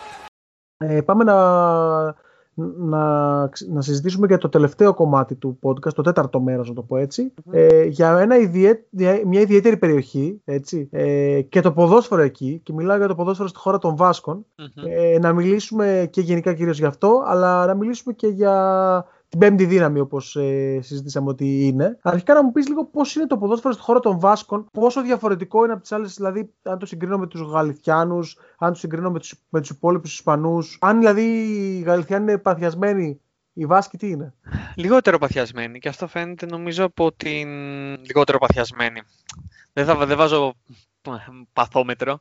Ναι. Απλά, άμα, άμα πεις ότι για παράδειγμα, ποιες είναι οι δύο μεγαλύτερες ομάδες, Bilbao και Sociedad, okay. μεταξύ τους είναι φίλοι, δεν έχουν κανένα πρόβλημα. Πάνε στο. Δεν υπάρχουν τσακωμοί. Πηγαίνουν στο γήπεδο μαζί. Άμα νικάει μια ομάδα, χαίρονται. Άμα νικάει άλλη ομάδα, χαίρονται. Όχι, δεν λέω για τον τελικό κυπέλο που έγινε μόλις. Αυτό είναι κάτι διαφορετικό και ιστορικό. Α, κάτι τέτοιο δεν γίνεται στην, στη Γαλλικία. Δεν θα χαρεί κάποιος οπαδό της ΔΕΠΟΡ άμα, άμα νικήσει η Θέλτα και το αντίστροφο. Τώρα από εκεί πέρα είναι είναι αξιοσημείωτο ότι μια, ε, ε, μια περιοχή της ε, Ισπανίας που ουσιαστικά έχει το, είναι το 5% του πληθυσμού όλης της χώρας έχει το 20% των ομάδων της La Liga, της πρώτης ε, κατηγορίας. Και αυτό, αυτό, αυτό δείχνει πολλά για το πώς δουλεύουν πάνω απ' όλα σε αυτό, πάνω στο ποδόσφαιρο. Γιατί μιλάμε για κάποιες ομάδες που μιλάμε για μια ομάδα που έχει μόνο Βάσκους, μιλάμε για άλλη μια ομάδα που δεν έχει μόνο Βάσκους, το έχει σπάσει, αλλά έχει πλειονότητα Βάσκους και μιλάμε και για άλλες τρεις ομάδες που έχουν Βάσκους, όχι τόσους, αλλά, αλλά στο ρόστες τους έχουν αρκετούς. Okay. Οπότε καταλαβαίνεις ότι για, γενικά για αυτούς αυτό που επικρατεί στην Ισπανία για τους Βάσκους όταν, όταν, θα, όταν θα ρωτήσεις κάποιον και για, και για παίζουμε για τους Βάσκους θα σου πούν δουλευταράδες, θα σου πούν άνθρωποι με πολύ μυαλό και οξυδέρκεια για business για να φτιάξουν κάτι, να δημιουργήσουν κάτι και όταν θέλουν να δημιουργήσουν κάτι το φτιάχνουν και το κάνουν. Και νομίζω ότι αυτό αντικατοπτρίζεται και στο ποδόσφαιρο. Ε, θέλω να μου πεις λίγο από ό,τι μου έχεις πάει στο Σαν Μαμές, να μου πεις πώς είναι σαν γήπεδο και πώς νιώθεις όταν μπαίνεις σε αυτό το γήπεδο. Τυχαία λέγεται, ε, νομίζω, Λάκος των Λεόντων. Νομίζω ναι, να σου πω την αλήθεια. Κοίτα, έχω πάει στο καινούριο Σαν Μαμές. Δεν είχα πάει στο παλιό, δεν είχα προλάβει το παλιό και έχω πάει σαν δημοσιογράφος. Φοβερό γήπεδο, πολύ όμορφο γήπεδο. Για μένα ένα από τα πιο όμορφα, όμορφα γήπεδα που έχω πάει. Θυμίζει Θυμίζει πάρα πολύ το Καραϊσκάκι σε δομή, okay, με μια ε, κερκίδα. Και η ατμόσφαιρα στο μάτς που είχα πάει εγώ δεν ήταν, δεν ήταν απίστευτη. Είχα πάει σε ένα μάτς με την Ατλέτικο Μαδρίτης, αλλά ήταν, ήταν πολύ αδιάφορο το μάτς. Γενικά δεν, δεν παίζανε για κάτι, δεν, η Ατλέτικο δεν πήγαινε για το πρωτάθλημα, η Bilbao δεν πήγαινε για κάτι. Οπότε είναι ψηλό αδιάφορο το μάτς, οπότε δεν, δεν θέλω να κρίνω, γιατί αυτά που έχουμε δει στην τηλεόραση νομίζω όλοι με το Σαν Μαμές, όντως φαίνεται κάτι, κάτι πολύ ωραίο. Είναι, είναι ίσως αυτό και το Καλντερόν να είναι τα, τα πιο και το ίσως και το και τη Σεβίλ, το Σάντζε Πιθουάν, να είναι τα πιο ατμοσφαιρικά γήπεδα στην Ισπανία. Ήθελα να μου πεις λίγο τι διαφορετικό έχει η κουλτούρα των Βάσκων σε σχέση με την υπόλοιπη Ισπανία γενικότερα και πώς το συνδυάζουν αυτό με το ποδόσφαιρο. Είναι, ουσιαστικά είναι αυτό που, που είπα και πριν, ότι είναι δουλευταράδες. Δηλαδή αυτό είναι που λένε όλοι. Για παράδειγμα, υπάρχει το αστείο που ουσιαστικά για πολλούς δεν είναι αστείο στην, στην Ισπανία, του, του τεμπέλη νότιου με τον δουλευταρά βόρειο. Mm-hmm. Όπως υπάρχει και στην Ευρώπη, έτσι. Τεμπέλη Έλληνα, για παράδειγμα, με του ε, δουλευταρά Γερμανού. Κατάλαβες. Αλλά μου φαίνεται γενικά, σε, σε, χωρίς να γενικεύουμε, χωρίς να θέλω να γενικεύσω οτιδήποτε, μου φαίνεται πολύ λογικό όταν είσαι σε μια πόλη που έχει 45 βαθμούς και ουσιαστικά είσαι κάτω από τον ήλιο, δεν μπορείς να δουλεύεις όλη μέρα. Και πας μετά στη χώρα των Βάσκων, που άμα πεις ότι στην Γαλλικία με ρώτησες τι καιρό έκανε όταν πήγα. Στη χώρα του Βάσκου έχω πάει πέντε φορές και την τελευταία φορά που πήγα είχε τρεις ώρες ήλιο και στο, είχα πάει στο Ιμπαρ. Τρεις ώρες ήλιο και, και μα έλεγαν στο Ιμπαρ αυτό είναι απίστευτο. Είστε πολύ τυχεροί. Νομίζω ότι έχει να κάνει ήλιο τρεις εβδομάδες. Οπότε όταν, όταν, υπάρχει, όταν, έχει αυτό το, όταν υπάρχει αυτός ο καιρός και τα λοιπά, αυτές οι συνθήκες, οι άνθρωποι λογικό είναι να δουλεύουν, να δουλεύουν πολύ και αυτό να φαίνεται, να φαίνεται, και, στο, να φαίνεται και στο γήπεδο. Γιατί μιλάμε για μια. Για, εγώ έχω παραξενευτεί πάρα πολύ από την αρχή με την Athletic, με, την Athletic, με την Bilbao, που είναι μια ομάδα που παίζει μόνο με Βάσκους. Αυτό είναι απίστευτο. Δεν έχει, δεν, δεν, δεν έχει γίνει στο ευρωπαϊκό ποδόσφαιρο και δεν νομίζω ότι μπορεί κάποιος να το κάνει και να φτάσει να αντιμετωπίζει ομάδες όπως η Barcelona και η Real Madrid και να τι νικάει και να παίρνει κούπες. Ε, και να φτάνει και κοντά σε ευρωπαϊκές κούπες επίσης. Οπότε, ναι, αυτό, αυτό είναι η βάσκη. Βέβαια, η αλήθεια είναι ότι η Μπιλμπάου το έχει ανοίξει λίγο το θέμα τελευταία. Ενώ ξέρεις, με παππούδες να έχεις γεννηθεί εκεί και ας μην ναι, είναι εθνικότητα κλπ. Ναι, σίγουρα. Πλέον θέλει σίγουρα. να έχεις γεννηθεί εκεί ή να έχεις μεγαλώσει σε ακαδημίες μιας βάσκης ομάδας. Ναι, ε... αλλά ουσιαστικά είναι το ίδιο. Γιατί έχεις πάρει την κουλτούρα των Βάσκων. Αυτό θέλουν. Mm. Και άμα έχεις πάρει την κουλτούρα, για, για να πάρεις την κουλτούρα των Βάσκων, πρέπει να είσαι χρόνια εκεί. Και γι' αυτό το ένας, λόγο. Ένας που το πήρε και δεν είναι Ισπανός και πήρε την κουλτούρα Βάσκων που είναι γνωστό στο ελληνικό κοινό τελευταία είναι ο Κριστιαν Γκάνεα, ο ποδοσφαιριστής του Άρη, που έπαιζε mm-hmm. στην. Ε, δεν έχει παίξει πάρα πολλά παιχνίδια στην Μπιλμπάου και είναι Ρουμάνος, αλλά από νομίζω πέντε χρονών ή τρία πήγε με τη μητέρα του στην ε, χώρα των Βάσκων και μεγάλωσε εκεί, έμαθε ποδόσφαιρο εκεί, οπότε... Ακριβώς, ε, όπως, θεωρούν... Ε, όπως και ο Νιάκη Williams που είναι νομίζω από δεν θυμάμαι να σου πω την αλήθεια από πού είναι, αλλά και αυτός πήγε, ε, γέννησε η μάνα του, α, δεν, δεν, είμαι σίγουρος, αλλά δεν θυμάμαι αν γέννησε στα σύνορα όπως ερχόντουσαν στην Ισπανία ή άμα γέννησε στην, στην Ισπανία, έμεινε εκεί για, για χρόνια στον Μπιλμπάο και τώρα μιλάει καλύτερα Ισπανικά από ότι όλοι οι Ισπανοί και είναι, είναι Βάσκος 100%. Αθλέτικ, Σοσιεδάδ, Αλαβές, Οσασούνα και η Μπαρ. Είναι αυτή η σωστή σειρά δυναμικότητας των βάσκων ομάδων και γιατί; Δυναμικότητας νομίζω βάσει ιστορίας Ουσιαστικά ναι, γιατί η Athletic έχει τα περισσότερα τρόπια. Η Athletic είναι η ομάδα που έχει φτάσει πολύ, έχει κάνει και καλύτερες πορείες στην Ευρώπη. Μετά είναι η Real Sociedad που έχει κάνει και αυτές τις πορείες στην Ευρώπη. δεν έχει τόσα τρόπια. Πήρε αυτό τώρα και το προηγούμενο ήταν το 86.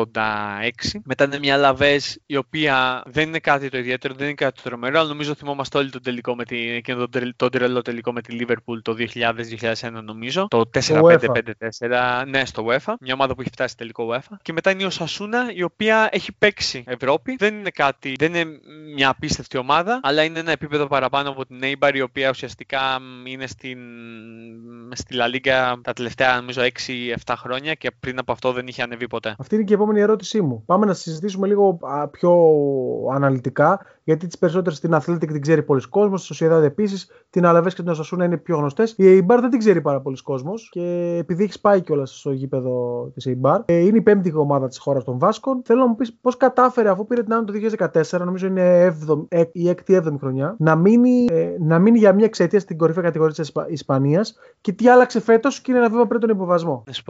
Αν όχι και με τα δύο πόδια. Όπως μου το λες, αισθάνομαι και άσχημα γιατί είχαμε πάρει τρεις ομάδες. Η μία πήγα, ε, πήγε ένα γήπεδο, υποβιβάστηκε η Ράγιο. Μετά πήγα στο ντέρμπι στη, ε, στη Γαλλικία, υποβιβάστηκαν. Και τώρα. και, τώρα και, και, όντως... και στην Ατλέτικο όμως πήγες και πήρε πρωτάθλημα. Ισχύει, ευχαριστώ πολύ για αυτό. Κοίτα. Και η... το γήπεδο δεν πήγες φέτος που πέφτει, στην Eibar, σου δίνω 2-2. Πήγα στο Eibar όμως, πήγα στην πόλη. Που πήγα, είχα, πήγαινα, πήγαινα στο βορρά σε κάποια παιχνίδια κυπέλου και πήγα και σταμάτησα στην πόλη για να φάω. Οπότε μπορεί να πιάνετε. Δεν, εγώ δεν το πιάνω, οπότε είμαστε μια χαρά. Κοίτα, η Eibar, άμα μιλήσουμε με τους οπαδούς της, σου λένε ότι και μόνο, και μόνο που είμαστε εδώ, δεν με νοιάζει πώς έφτασα, δεν με νοιάζει άμα θα ξαναφύγω. Εγώ θέλω να απολαύσω όσο είμαι εδώ και είναι είναι πραγματικά απίστευτο ότι ήταν μια ομάδα που δεν είχε ξανανέβει. Την πρώτη χρονιά που ανέβηκε έπρεπε να πέσει, δηλαδή βαθμολογικά έπρεπε να πέσει, αλλά η Έλτσε ε, είχε, είχε κάποια οικονομικά προβλήματα, οπότε έπεσε η Έλτσε και έμεινε τελικά η Εύβαρ και από εκεί πέρα χτίσανε. Χτίσανε με πολύ καλό management, ουσιαστικά αυτό είναι πολύ καλή διαχείριση από τη διοίκηση με τα τηλεοπτικά τα οποία είχαν, είχαν γίνει πιο μοιρασμένα στη La Liga τα τελευταία χρόνια και δεν τα παίρναν όλα Μπαρσελόνα και Ρεάλ Μαδρίτης και με δανεικούς παίχτες, με πιτσιρικάδες ανε, ε, ανεβήκαν, ανεβήκαν ουσιαστικά και φτιάξανε ένα δικό τους στυλ ομάδας αυτής της σκληροτράχηλης, σκληροτράχηλης συγγνώμη, ε, βάσκικης ομάδας από την οποία δεν θα περάσεις εύκολα αλλά μια ομάδα που δεν θα κάτσει πίσω ε, για να μιλήσουμε και λίγο για ποδόσφαιρο, δεν θα κάτσει πίσω και να περιμένει τον αντίπαλο, αλλά θα, μπει, θα ανεβαίνει μπροστά, πιέζει μπροστά όταν χτίζουν ε, τις επιθέσεις οι αντίπαλοι, είτε είναι Real, ε, είτε παίζει με τη Real Madrid, γι' αυτό μπορεί να τρώει πεντάρες, είτε παίζει με την ε, Οσασούνα, πιέζει ψηλά γιατί θέλει να κλέψει την μπάλα, να χτυπήσει με τρεις επιθέσεις στην κόντρα και να, και να βάλει γκολ. Και αυτό νομίζω, αυτό ήταν στην αρχή που χτίσανε το, το στυλ τους ήταν κάτι που δεν το περίμεναν οι υπόλοιποι, τους ξάφνιασε και κάπως έτσι κέρδισε ένα, δύο, τρεις χρονιές ε, στη Λα Λίγκα.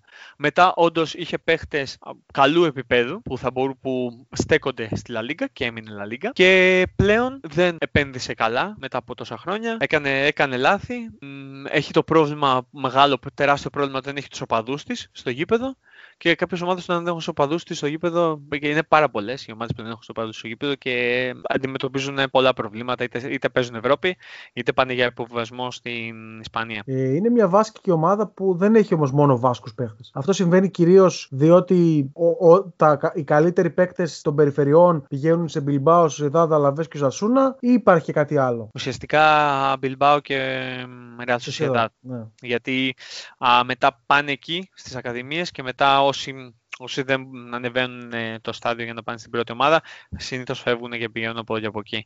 Ναι, βασικά με το πάρεις και γεωγραφικά, το Eibar είναι στη μέση μεταξύ Bilbao και Σαν Σεμπαστιάν. Σαν Σεμπαστιάν είναι, είναι η Real Sociedad, δηλαδή είναι μισή ώρα από το ένα, 40 λεπτά από το ένα, 40 λεπτά από το άλλο. Οπότε δεν, αυτό το πρόβλημα είχαν πάντα. Δεν, μιλάμε και για μια πολύ μικρή πόλη, δεν θυμάμαι πόσο είναι, νομίζω είναι 20.000 ε, κάτοικοι. Νομίζω είναι 25.000 κάτοικοι. Το γήπεδο είναι... Ανήκει στην ε, ε την, ε, περιφέρεια της ε, Σαν Σεμπαστιάν. Ναι, ναι, ναι, ναι. Είναι, είναι ακριβώς στα σύνορα μεταξύ της περιφέρειας του Σαν Σεμπαστιάν και της περιφέρειας του, του μπιλβαου Ε, ναι, δίκιο, 27.000. 27.000. Το γήπεδο πριν ανέβει στην Λα Λίγκα και αντιμετώπιζε και προβλήματα με αυτό και παραλίγο να μην την αφήσουν να ανέβει, ήταν 4.500. Το γήπεδο τώρα είναι 8.000 και δεν το γεμίζουν, ενώ πριν, το, πριν, πριν, πριν τον κορονοϊό. Και ουσιαστικά τα ταλέντα φεύγουν γιατί τα εντοπίζουν με τη μία Athletic ε, Bilbao και ε, Real Sociedad και πηγαίνουν στις ακαδημίες τους. Και ειδικά όταν μιλάμε για ότι έχουν δίπλα τους στη μισή ώρα μια ομάδα που παίζει μόνο με Βάσκους, οπότε καταλαβαίνεις ότι, ότι δεν είναι εύκολο να, να πάρεις Βάσκους. Για παράδειγμα, ο, ο Ιαρθάμπαλ της Real Sociedad είναι γέννημα θέρεμα Eibar από, την, από το Eibar έπαιζε στην Eibar και μετά έφυγε και πήγε στη, στη Real Sociedad και είναι αρχηγός νομίζω τώρα. Η ατμόσφαιρα στο Υπουρούα πώς είναι που την έζησες; Και το γεγονός ότι είναι μικρό γήπεδο όπως είπες, βοηθάει την ομάδα; Δεν είναι τόσο καυτή ας πούμε όσο ένα Καλντερόν, όσο το, το Βαγέκα, όσο η Σεβίλη. Okay. Είναι πιο οικογενειακή. Δηλαδή αυτό που βρήκα εκεί είναι, είναι ένα οικογενειακό περιβάλλον. Ότι βγαίνεις. Okay, ήξερα και κάποιους ανθρώπους, οπότε δηλαδή περπατάγαμε στον δρόμο και χαιρέταγε, χαιρέταγε τον ένα, χαιρέταγε τον άλλον. Αλλά βλέπεις ότι είναι μια οικογένεια η Eibar. Όλοι οι οπαδοί από τους πιο φανατικούς μέσα εισαγωγικά μέχρι τους ε, αυτούς που δεν έχουν κανένα ενδιαφέρον και απλά είναι από το Eibar και παίρνουν κάποιο διαρκείας. Αλλά έχουν, έχουν, έχουν αυτό το, της οικογένειας και είναι, και είναι και πολύ όμορφο. Δηλαδή και το βλέπεις όταν πηγαίνεις στο γήπεδο, άμα έχεις την τύχη να πας με κάποιους ε, Ισπανούς ή Βάσκους. Αλλά έχει, έχει και οπαδούς, δηλαδή τους ε, φανατικούς, οι οποίοι κάνουν και, το, κάνουν και, την, και την ατμόσφαιρα. Δεν είναι κάτι κοντινό στα ελληνικά γήπεδα, αλλά είναι κάτι όμορφο, είναι κάτι ωραίο. Δηλαδή περνάς ωραία. Ωραία.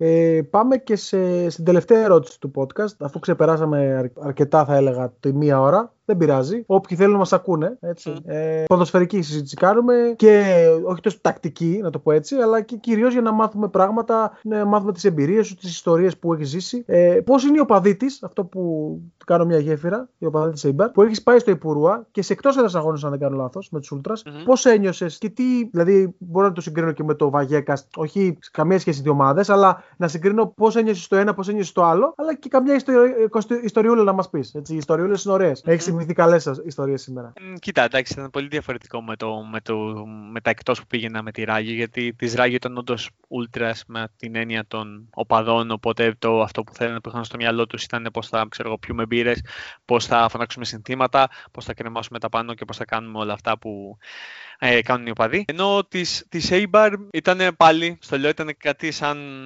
ήταν μια οικογένεια. Οπότε να φανταστείς. Θυμάμαι ένα, ένα εκτός εκτός για αυτούς, για μένα εντός γιατί ήμουν Μαδρίτη. Παίζανε με τη Λεγανές εδώ στο, στο Λεγανές και μας και μας είχαν στείλει σε μένα και ένα φίλο και μας λένε: Άμα θέλετε, ελάτε πριν το match σε ένα μπαρ, γιατί θα φάμε με τους οπαδούς της Λεγανές. Οπότε τι κάνουν; Και το κάνουν πολλές, ε, πολλά fan clubs ε, ισπανικών ομάδων αυτό στην Ισπανία. Ε, πριν ή μετά από τα μάτια, εξαρτάται από τι ώρα είναι τα μάτια, οι ταπένιας, όπως τα λένε, το, μπορεί να το πούμε σύνδεσμο, αλλά όχι με το, όχι ultras. Μπορεί να είναι κάτι πιο ήρεμο, ας πούμε, κάτι σε, σε φύλαθλο επίπεδο. Μαζεύονται σε κάποια εστιατόρια, σε ένα εστιατόριο, κλείνουν ένα εστιατόριο, μαζεύονται 20 και 20 και τρώνε πριν από το παιχνίδι. Δηλαδή, άμα πας στο Ibar, τους κάνουν τραπέζι πριν από το παιχνίδι. Εγώ έχω τύχη, ε, μετά, πριν ή μετά από το παιχνίδι, εξάρτητα την ώρα και πάλι. 20 άτομα και 20 άτομα τρώνε κάτι βάστικο. Μετά πάνε στη Σεβίλη, 20 άτομα και 20 άτομα τρώνε κάτι ε, από, το, από το Νότο. Και, και αυτό γίνεται σε κάθε μάτς και είναι, και είναι, κάτι, και είναι κάτι πολύ ωραίο. Αυτό που, αυτό που θυμάμαι ήταν όταν είχα πάει με την, που έπαιζε A-Bar Ράγιο και ουσιαστικά έτσι γνώρισα τους οπαδούς της A-Bar με τους οπαδούς της Ράγιο ότι έχουν πολύ καλές σχέσεις. Και η, η Ράγιο έχει πολύ καλές σχέσεις με όλους τους Βάσκους, γιατί ουσιαστικά στο λένε, ε, αυτό που λένε μόνοι τους, θα σου πω, λένε οι Βάσκοι ότι το Βαγέκας είναι το μόνο μέρος στη Μαδρίτη που πάω χωρίς να φοβάμαι ότι μπορεί να έχω κάποιο πρόβλημα. Από άποψη, θα πω θέμα Βάσκων, Ισπανών, που δεν υπάρχει, κάτι, δεν υπάρχει ένα τεράστιο πρόβλημα, αλλά άμα σκεφτείς ότι ίσως τις, ε, οι φανατικοί οπαδοί, οι Ultras της Ατλέτικο και οι Ultras της Real Madrid στην ακροδεξή, ε, υπάρχουν κάποια προβλήματα με τους Βάσκους. Οπότε εκεί νιώθουν άνετα και όταν νιώθουν άνετα είναι πολύ ωραίο γιατί όταν είχαμε, όταν είχαμε πάει στους, ε, με τους ε, οπαδούς Σέιμπαρ στη Ράγιο είχαν μαζευτεί όλοι μαζί 50 και 50, 100 και 50 άτομα, τραγουδάγαν τα συνθήματά τους, πίνανε τις μπύρες τους, τρώγανε πριν το παιχνίδι και ήταν, ήταν μια πολύ όμορφη ατμόσφαιρα που δεν, δεν θυμάμαι να την έχω ξαναζήσει. Ωραία. Νομίζω ότι είπαμε πάρα πολλά ενδιαφέροντα πράγματα ε, στο 11ο επεισόδιο του Sportscast. Ε, μας πετέφερες έτσι, μας,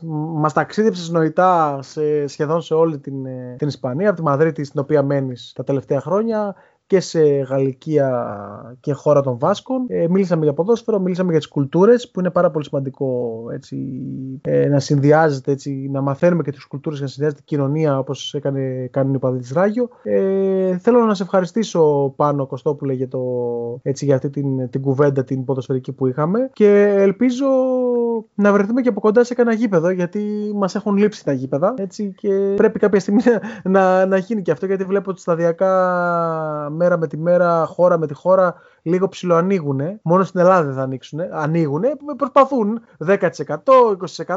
Ε, ξέρω εγώ στη Σουηδία 8 οπαδοί, 50 οπαδοί, 100 οπαδοί. Εδώ δεν μας βλέπω. Του χρόνου και αν, γιατί είμαστε γενικότερα σε όλα.